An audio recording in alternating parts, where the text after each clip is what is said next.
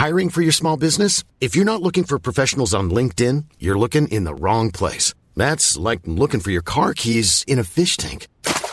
LinkedIn helps you hire professionals you can't find anywhere else, even those who aren't actively searching for a new job but might be open to the perfect role. In a given month, over 70% of LinkedIn users don't even visit other leading job sites. So start looking in the right place. With LinkedIn, you can hire professionals like a professional. Post your free job on linkedin.com slash people today.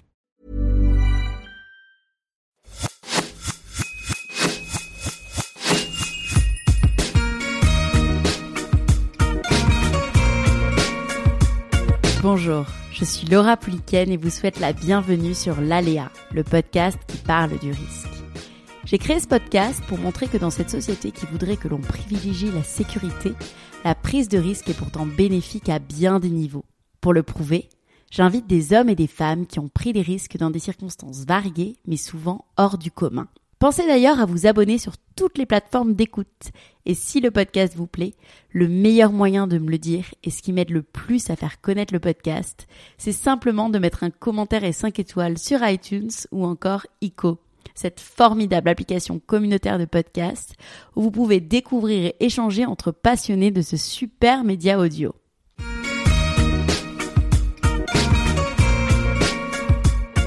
Pour ce nouvel épisode, j'ai le plaisir de recevoir Simon Noguera.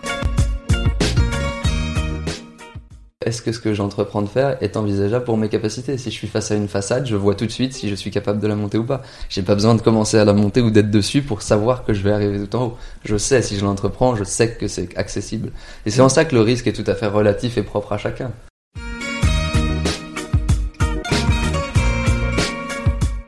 Simon a seulement 26 ans, tu es acrobate, gymnaste, grimpeur, cascadeur et champion de France de freerun.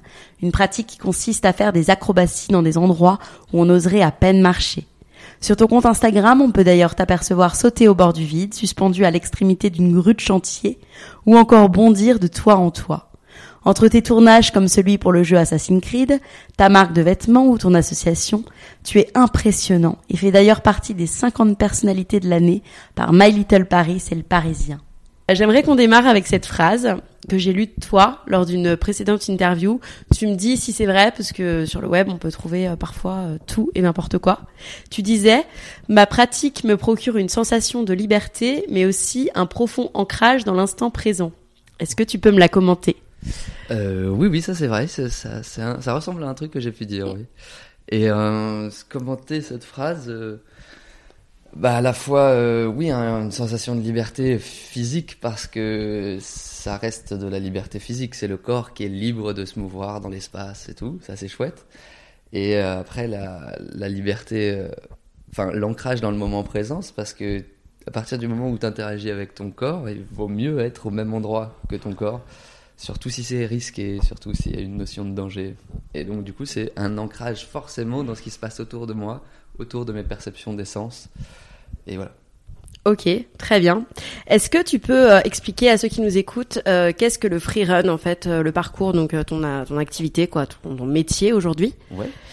Eh bien, le free run, c'est une pratique sportive qui consiste à utiliser les, les mouvements et la gestuelle du corps dans tout décor confondu. Donc ça peut être la rue, ça peut être les, la forêt, c'est le décor.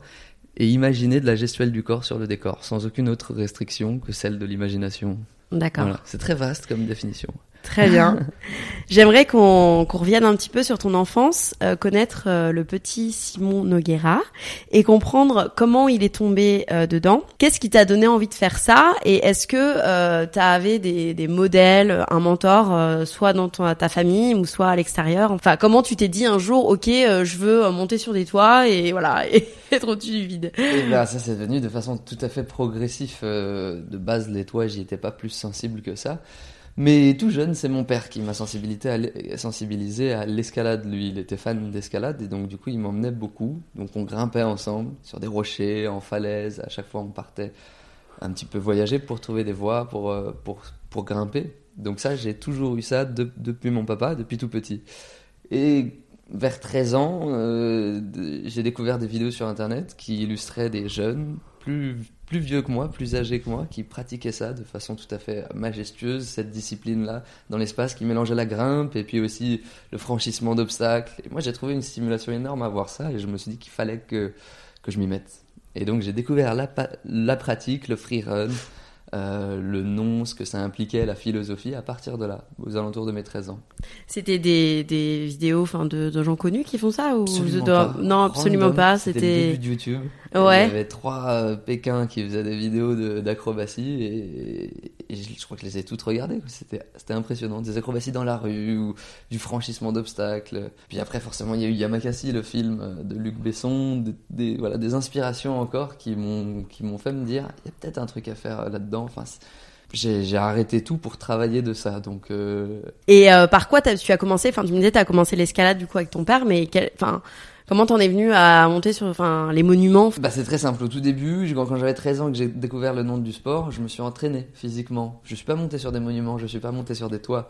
Je me suis entraîné à essayer de faire en sorte que ce que j'imaginais euh, pouvoir faire avec mon corps s'applique dans la vraie vie. Et en fait, euh, c'est fascinant comme, euh, comme recherche, comme travail, mais c'est très frustrant parce que euh, au début, on n'est pas capable de superposer dans la réalité ce qu'on imagine être capable de faire. On se voit très bien dans notre tête savoir exécuter telle ou telle chose, mais pourtant le faire, c'est très compliqué. C'est comme si on n'arrivait pas à communiquer avec notre propre corps.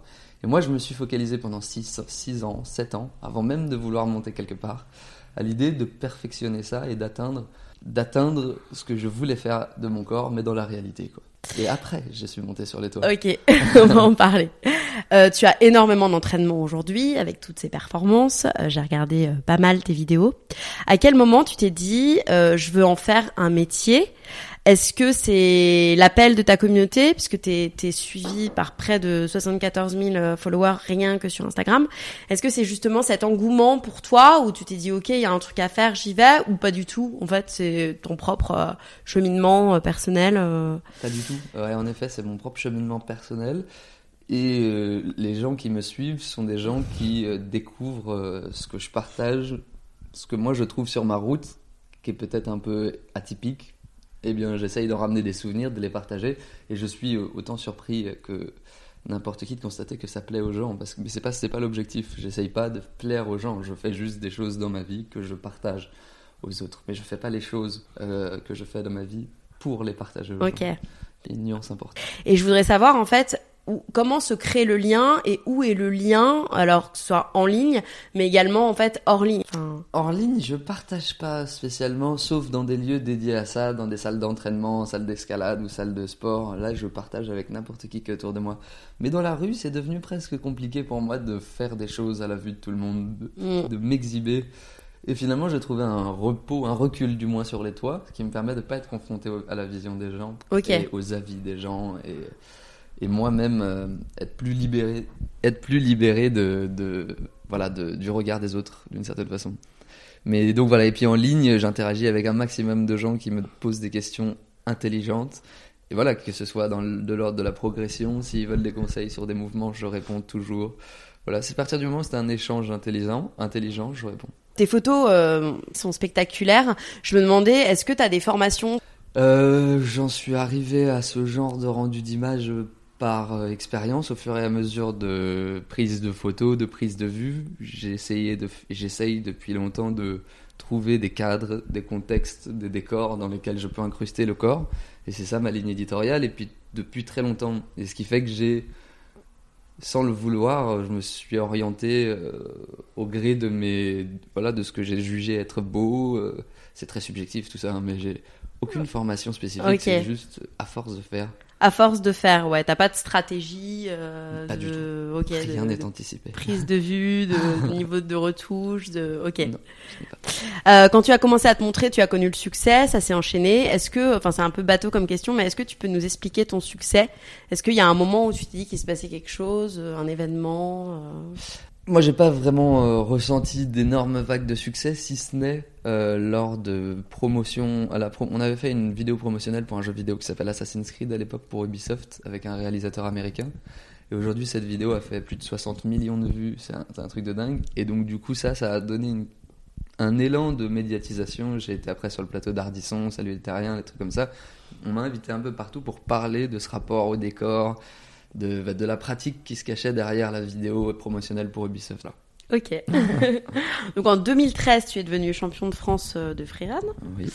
Euh, tu as créé ta marque de vêtements, ton association, tu as participé à des tournages, on vient d'en parler. Donc euh, tu te tu te réinventes en fait, on- enfin tu te challenges en permanence. Euh, Est-ce que tu as des conseils à donner euh, bah, à ceux qui nous écoutent Pour sortir de sa zone de mais après j'ai pas vraiment de conseils spécifiques, si ce n'est il faut essayer de faire un maximum tout ce qui nous effraie le plus, Ouais. je pense. Après il y a vraiment une distinction, je, pense dans la peur, il y a la peur qui euh, découle de quelque chose qui va mettre en péril la vie. Ça c'est une forme de peur dans laquelle il vaut mieux pas faire des choses euh, précipitamment en dehors de notre peur, c'est-à-dire en forçant la peur. Mais par contre, il y a tout un autre domaine de la peur qui est de l'ordre de la peur sociale, la peur de prise en parole en public, des peurs qui ne, ne mettent en péril nullement la vie. C'est cela qu'il faut déceler, c'est ces peurs-là, et c'est celles-là qu'il faut franchir sans aucune crainte. Donc on va parler maintenant du risque. Euh, J'aimerais comprendre en fait, puisque c'est le sujet de notre euh, podcast, euh, quel est ton risque et où se loge-t-il? Est-ce qu'il est purement en fait physique ou est-ce qu'il est également psychologique? J'ai l'impression qu'il y a une philosophie de vie qui se dégage en fait de, de, de, de ta pratique. Oui. Enfin, est-ce que tu peux m'en parler? Eh bien oui, pour reprendre l'idée de la philosophie de vie, c'est large. Euh, comment te dire? Oui, à la fois il y, a un- impact physique euh, dans la pratique, mais aussi intellectuel, dans le sens où, enfin, du moins psychologique, c'est physiquement, il faut que ton corps soit capable de faire des choses, les choses que tu veux qu'il qu'il fasse, mais intellectuellement, même si tu les as pas fait pendant longtemps, ces mouvements, ces choses, il faut que tu arrives, d'une certaine façon, dans la maîtrise, dans l'idée de maîtriser ce qu'on fait, à n'importe quel moment, dans n'importe quelle configuration, à être capable de refaire. C'est-à-dire, c'est une certaine forme de confiance en soi, et ça, c'est là où, à mon avis, ça a un rôle psychologique. Au-delà de savoir le faire avec le corps, au-delà que la mémoire du corps se souvient comment le faire, il faut savoir le faire psychologiquement. On est toujours constamment confronté à la crainte de ne pas réussir ce qu'on entreprend, même moi aujourd'hui, dans ce que j'essaye de faire. Il faut constamment être dans, dans la confiance en soi, dans la confiance de ses capacités, même à des moments. euh, Moi, je suis pas capable de faire tout ce que j'ai fait avant. Il y a plein de trucs que je suis plus capable de faire aujourd'hui. Ah oui. Voilà. Maintenant, si Pourquoi je- Parce que tu as des barrières qui sont. ça peut Ouais. être des barrières, ça peut être physiquement, le, je le sens, je suis fatigué ou des trucs qui. Et puis quand je suis fatigué, c'est juste ma tête qui me dit que mon corps euh, semble être fatigué. Du coup, je vais pas entreprendre de faire quelque chose de très violent pour lui maintenant. Mais pourtant, je l'ai déjà fait et je sais que c'est ancré à l'intérieur. Si je m'échauffe, je peux le refaire. L'idée, c'est juste que voilà, c'est un- une relation entre la capacité du corps et euh, ce qu'on peut imaginer dans sa tête. Quoi. Ok. Euh, tu as escaladé pour la première fois le toit de Notre-Dame en 2018. Comment tu sélectionnes les lieux? Est-ce que ce que j'entreprends de faire est envisageable pour mes capacités? Si je suis face à une façade, je vois tout de suite si je suis capable de la monter ou pas. J'ai pas besoin de commencer à la monter ou d'être dessus pour savoir que je vais arriver tout en haut. Je sais si je l'entreprends, je sais que c'est accessible. Et c'est en ça que le risque est tout à fait relatif et propre à chacun.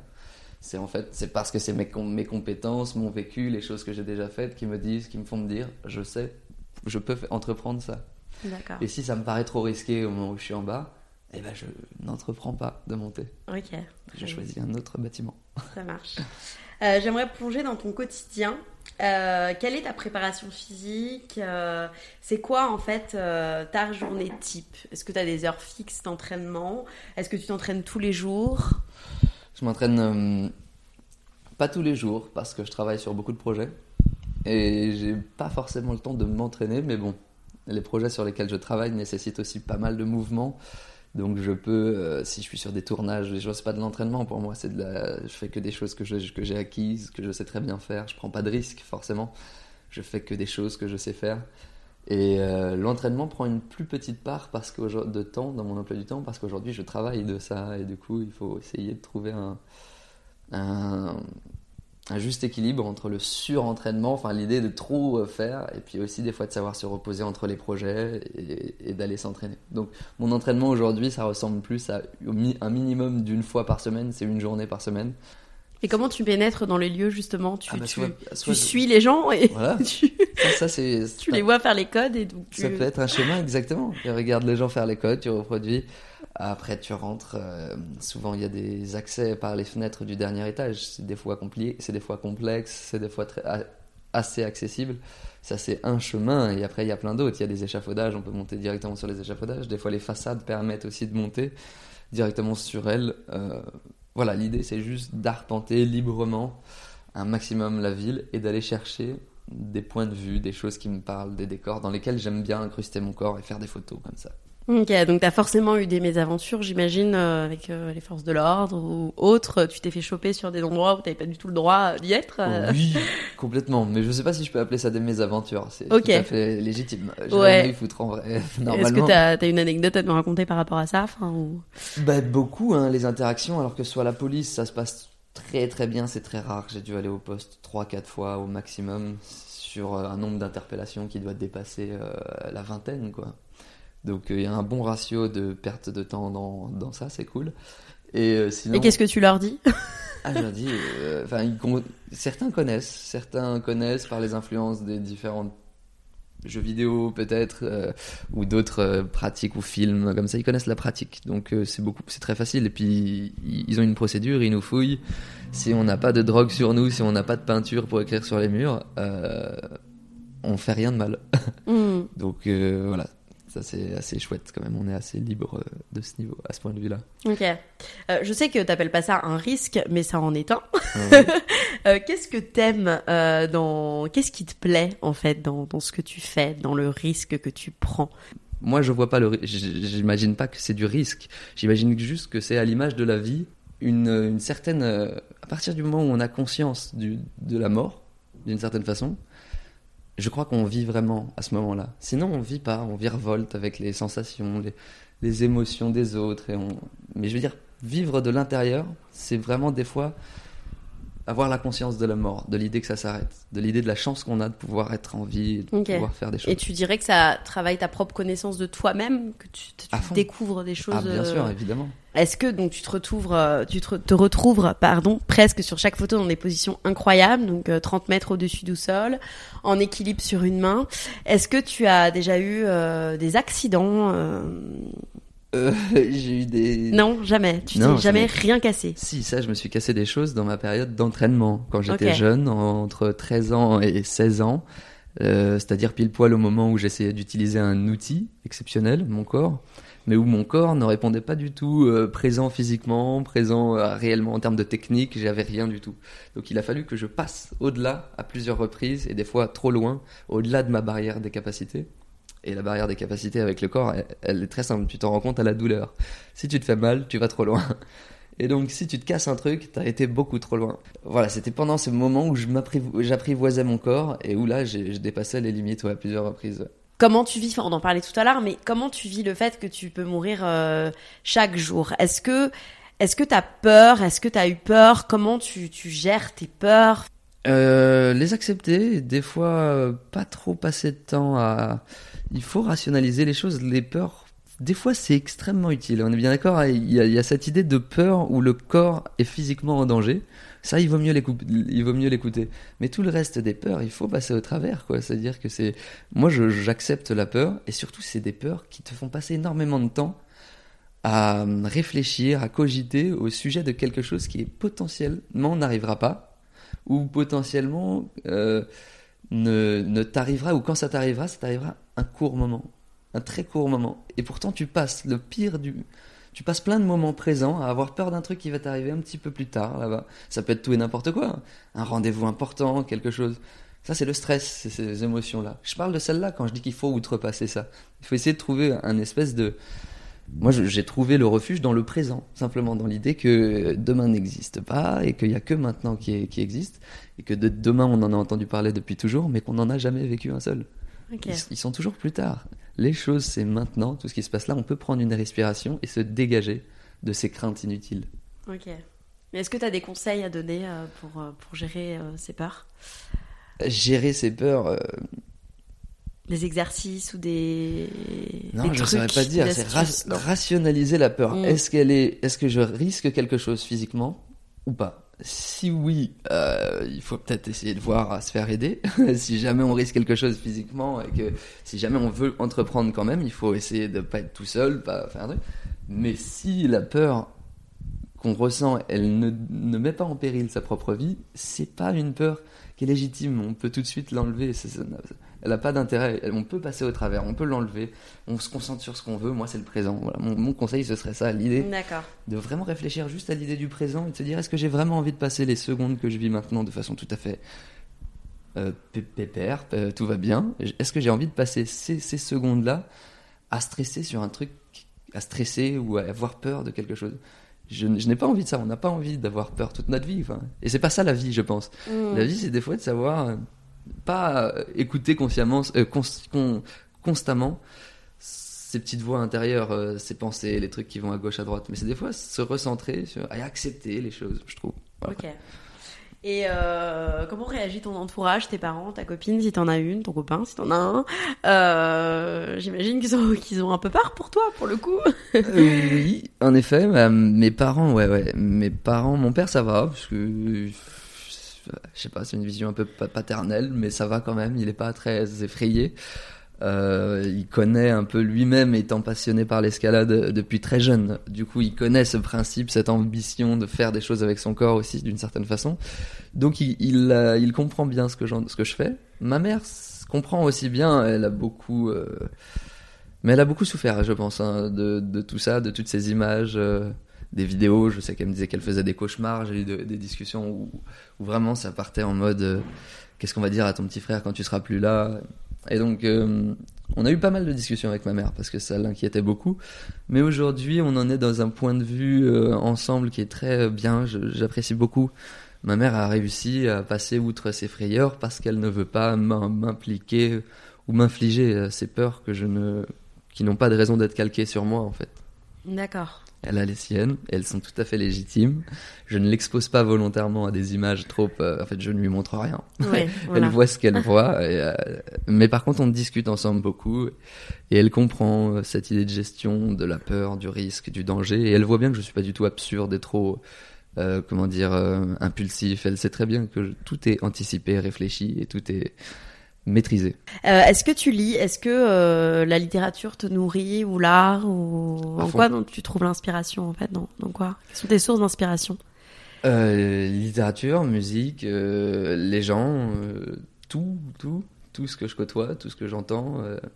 J'aime beaucoup le rap que je comprends, le rap français et qui est c'est pour moi un vecteur de, propos, de choses à dire. Alors j'aime pas tous les rappeurs, surtout pas ceux qui sont très commerciaux, parce que le message est souvent pas très pertinent, mais certains rappeurs arrivent à détourner les mots, utiliser les mots comme certains poètes euh, d'une certaine façon un peu à la Baudelaire, et j'apprécie beaucoup. C'est des inspirations en tout cas dans les textes, dans le, français. J'adore le français, c'est une langue qui me parle beaucoup. Et, euh, et voilà, au-delà de ça, j'ai aussi des, des corps qui me parlent, c'est-à-dire des gens qui manient leur corps de certaines façons, de façon très personnelle. Et je suis admiratif et je, suis inspiré de tout. Euh, est-ce que tu as découvert des choses euh, d'en haut dont toi seul as le secret, enfin des anecdotes euh, Et puis quelle différence tu fais entre Paris et les toits d'autres villes que tu as pu arpenter? Enfin, tu Est-ce qu'il y a des énergies différentes dans les villes? Enfin, comment tu Paris, j'ai l'impression que c'est un puissant fond à inspiration et je peux passer énormément de temps, euh, bah, même je passe encore du temps à partir de chez moi, à aller aléatoirement dans les rues, à découvrir des choses, même si je monte par un nouvel accès sur un des toits que j'ai déjà fait préalablement. Et je redécouvre mes, mes traces de semelles, euh, je sais très bien que je suis passé par là, je redécouvre les points de vue, mais je les vois d'une autre façon.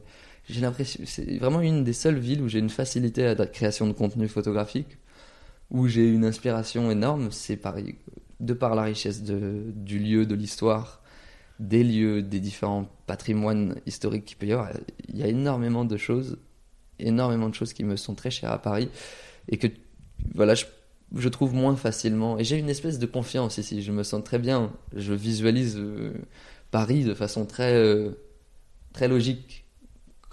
je vois très bien les gens. Euh, fonctionne en. On, voit les rues, on voit où sont, où est le nord, le sud, mais au-delà de ça, j'ai l'impression d'avoir une vision de Paris qui, qui est plus en, en largeur qu'en horizontal avec des carcans. Tu vois ce que je veux dire? Mmh, mmh. Et je vois tout à fait à quoi ressemble le toit qui est à côté de moi quand je marche dans une rue, et, et c'est une espèce d'impression de d'accessibilité, de liberté, comme si tout Paris était accessible. Et ça, ça me rassure. Tandis que dans, quand j'arrive dans une autre ville dans laquelle j'ai passé moins de temps, même si elle est très belle, euh, même si elle est très grande, j'ai moins cette confiance de Mm. m'émanciper du sol ou de partir. Tandis qu'ici, j'ai l'impression que tout est ouvert, tout est libre, tout est accessible. tu as, t'as pu faire quelle ville par exemple? Enfin, t'as pu retentir. J'ai été très loin, j'étais jusqu'en Chine. euh, Ah oui. J'ai voyagé pas mal et euh, j'ai juste pas fait les États-Unis, mais Guadeloupe, des petits trucs pas loin. Mais voilà, très. J'ai fait pas mal de villes et j'apprécie beaucoup tous les décors, les différentes architectures, tout est inspirant. Mais Paris, j'en suis amoureux pour son, pour ça, ce que je viens d'expliquer, cette idée d'accessibilité, de liberté énorme que je peux ressentir ici. Ok. Est-ce que tu est-ce que as découvert des choses sur les toits Bah oui, moult. il- Euh, Est-ce que tu vois des choses que tu, bah, tu peux nous raconter justement Ben, moi j'aime bien. En fait, il y a des excentricités de décor sur le sur les toits. Très, moi c'est ce qui c'est ce qui me plaît d'aller découvrir quand tout est redondant et que le toit est très est très euh, comment que la forme reste toujours identique. C'est un peu c'est un peu plus ennuyant. C'est un peu plus ennuyant. Mais quand il y a une une espèce de de curiosité architecturale, euh, un bulbe comme on appelle ça, des coupoles, des des, des, des étonnants agencements de, de, zinc et de, matériaux, c'est exceptionnel. Je trouve ça fascinant. D'ailleurs, c'est très inspirant et c'est ça que j'essaye de, de trouver dans Paris pour les mettre, en, les mettre dans un cadre. Ok, très bien. Euh, et tu rentres, oui, tu rentres dans l'intimité des gens en fait. Enfin, tu, tu- Est-ce que tu as vu des scènes de vie, des scènes du quotidien euh Oui, mais alors après, je suis pas. Je, étant donné que je suis vraiment focalisé sur Ouais. euh, tout à fait autre chose, Ouais. si je tombe sur des scènes de vie, c'est en balayant le décor du regard Oui. et, euh, et ça va en fait et c'est pas non plus euh, voilà je, je suis pas là pour faire le voyeur ou pour rester sur euh, les toits observer les gens donc du coup et, même en termes de retour des gens il m'arrive d'être confronté à des gens qui me voient eux que moi j'avais pas vu. Et euh, et du coup vis-à-vis de ça c'est vrai que tout le monde réagit de façon très euh, personnelle mais il m'est arrivé d'aller boire des cafés chez des gens qui m'invitent volontairement à discuter puis il m'arrive d'être confronté à des gens qui qui, qui ne veulent pas voir qui que ce soit dans l'enceinte d'un périmètre de 5 km autour d'eux. euh, Enfin, c'est un délire. Donc voilà, chacun réagit comme il veut, mais c'est à la fois bien accepté, les gens n'ont pas peur, puis certaines personnes peuvent aussi avoir très peur de la présence de quelqu'un ouais. sur leur toit, c'est évident. Et bon, voilà, je suis, fait- je suis là pour faire chier personne, donc si on me dit quelque chose, je m'en vais. Si Mm. je, je ne contredis pas ou j'essaye pas d'insister avec de l'arrogance ou quoi que ce soit. C'est moi qui ai rien à foutre là, en effet. Ok. Et euh, t'as t'as une association aujourd'hui il y a une association où vous donnez des cours. Enfin, C'est la. On a monté une association qui s'appelle la French Free Run Family. Ouais. Donc ça, re- ça regroupe euh, des talents, euh, des gens qui ont beaucoup de talent dans cette, euh, dans cette pratique, euh, dans le freerun. On est cinq athlètes, on est deux cadreurs, vidéastes, on a une graphiste, on a deux coachs et on a un ostéopathe. Et on est une petite, petite équipe de démocratisation de la pratique. On essaye de bah, d'instaurer euh, une base de, de relations professionnelles dans cette, euh, comment dans cette euh, dans cette filière, dans ce truc un peu nouveau de se dire ah oui on peut vraiment travailler avec son sport, ben on crée ça, on crée un voilà tout ce qui est envisageable de faire au travers du mouvement, monter des écoles, monter des salles. Euh, voilà, on va le faire. Tout ce qui est dans la prestation, comme les tournages, les choses, on va les facturer. Voilà, c'est monter vraiment une structure au, tra- au travers duquel des gens passionnés et surtout des amis, on s'appelle la French Free Run Family. Du coup, c'est même au-delà de l'amitié, on est vraiment un groupe assez soudé dans, l'ensemble. Et l'idée étant d'avancer ensemble et de professionnaliser notre kiff commun. Ok, très bien. Et t'as une marque également en fait qui, qui enfin, c'est des vêtements qui permettent de justement de, de, dis-moi. Ouais. Euh, moi, j'ai été à une certaine époque, en effet, euh, fasciné par euh, ça. C'était ma grand-mère qui m'avait donné des cours de couture, et puis j'avais fabriqué des petits accessoires, des sacs assez pratiques qui collaient au dos et qui permettaient d'être ergonomiques, tu vois, de pas gêner pendant les sauts ou les choses. Et c'est vrai que j'avais fabriqué ça pour moi. Puis dans cette dynamique où je partageais les- des images de moi, des gens ont vu ces sacs, pseudo petits sacs un peu étonnants, et ils m'ont demandé ah, comment on peut se procurer ça? Donc, un peu dans cette veine d'entreprendre et de ne pas avoir peur de, de l'inconnu, je ne connaissais rien à ça, mais j'ai été à Sentier. Qu'est-ce qu'ils ont de particulier ces vêtements en fait? Ils sont. C'est rien de spécial, j'avais fait des pantalons, j'avais fait des t-shirts, j'ai fait des, des sacs, mais c'est plus... moi, Très confortables. pour, Voilà, l'idée de la marque que je... qu'est-ce pas, moi, je, je pense pas que c'est vraiment une marque. Parce que je colle pas un logo sur des, des, des fringues, je mets plutôt de la forme dans, la- dans le vêtement. Et j'adore euh, l'idée de l'amplitude du vêtement. pour X et Y raisons, mais du coup, c'est ça, c'est de la forme de vêtements. En fait, c'est du design de vêtements. C'est pas tant une marque où j'achète n'importe quel truc qui existe déjà que je fais importer. Euh. C'est vraiment essayer de créer des formes de vêtements, des trucs assez atypiques. Étonnant, ça, ça me fascine déjà un peu plus. Mais ça, j'ai mis en stand-by parce qu'aujourd'hui, je me focalise beaucoup plus sur euh, la structure associative avec le groupe, la French Free Run Family, au travers duquel on crée aussi des vêtements qu'on commercialise en ligne. Et donc, du coup, je suis beaucoup plus investi en groupe actuellement, euh, par manque de temps, que pour mes projets personnels dans le textile. Euh, maintenant, une question que je pose à tous, euh, qui sera ma dernière. C'est quoi ta définition du risque, du risque et quels sont les risques nécessaires pour vivre pleinement? Ma définition du risque, elle est la définition, elle est relative à chaque personne. Comme tu me disais, ouais. Voilà, ça veut dire que tout le monde en a une propre et qui dépend de son vécu, de ses expériences et de ses capacités. C'est de prendre les, c'est de prendre les risques. Il faut absolument sortir en dehors. Parce que si tu sors pas en dehors, tu restes dans ce que tu sais faire. Et ça peut être nécrosant, je pense. Mm. Pour l'intellect, pour le corps, pour tout. Je crois que l'idée de vivre et pleinement, c'est l'idée d'accepter d'avoir peur, de la définir et de passer outre. Euh, si c'est si accessible, si c'est possible.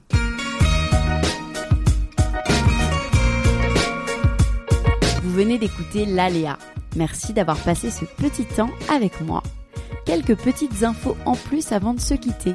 Vous pouvez suivre l'actualité du podcast sur mes comptes Twitter et Instagram, L'eau from Paris, ou encore le compte l'alea.podcast. À bientôt!